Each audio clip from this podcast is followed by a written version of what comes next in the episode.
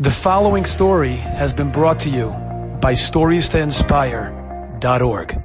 There's an amazing story, one of my favorite stories in the world, with Rav Chaim, Rav Chaim Soloveitchik.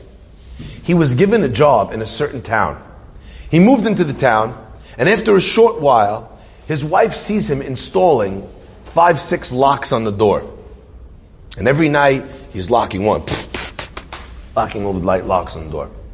His wife comes to him she says, Why did we move the family here if it's so dangerous that you have to put six locks on the door? If there's so many thieves in this city, we shouldn't live here. Rav Chaim turns to his wife and says, I'm not worried about thieves. I'm not worried about robbers. I'm not worried about uh, militants. I'm not worried about looters.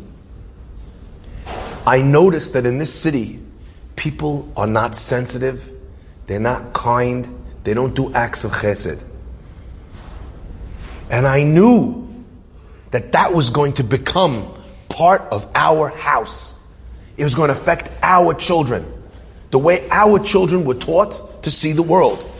So I put on our door a whole bunch of locks. So every night, before I go to bed, I remember, what am I locking out of my house?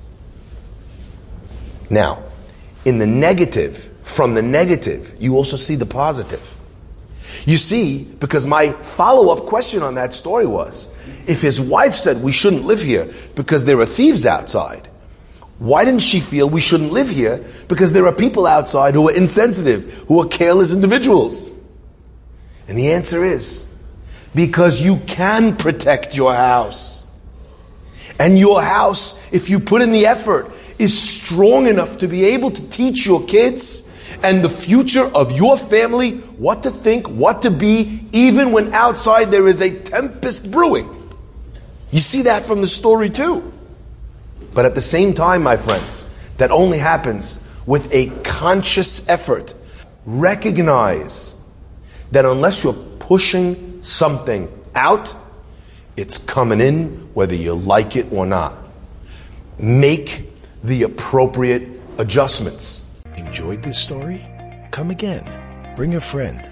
Stories to inspire.org.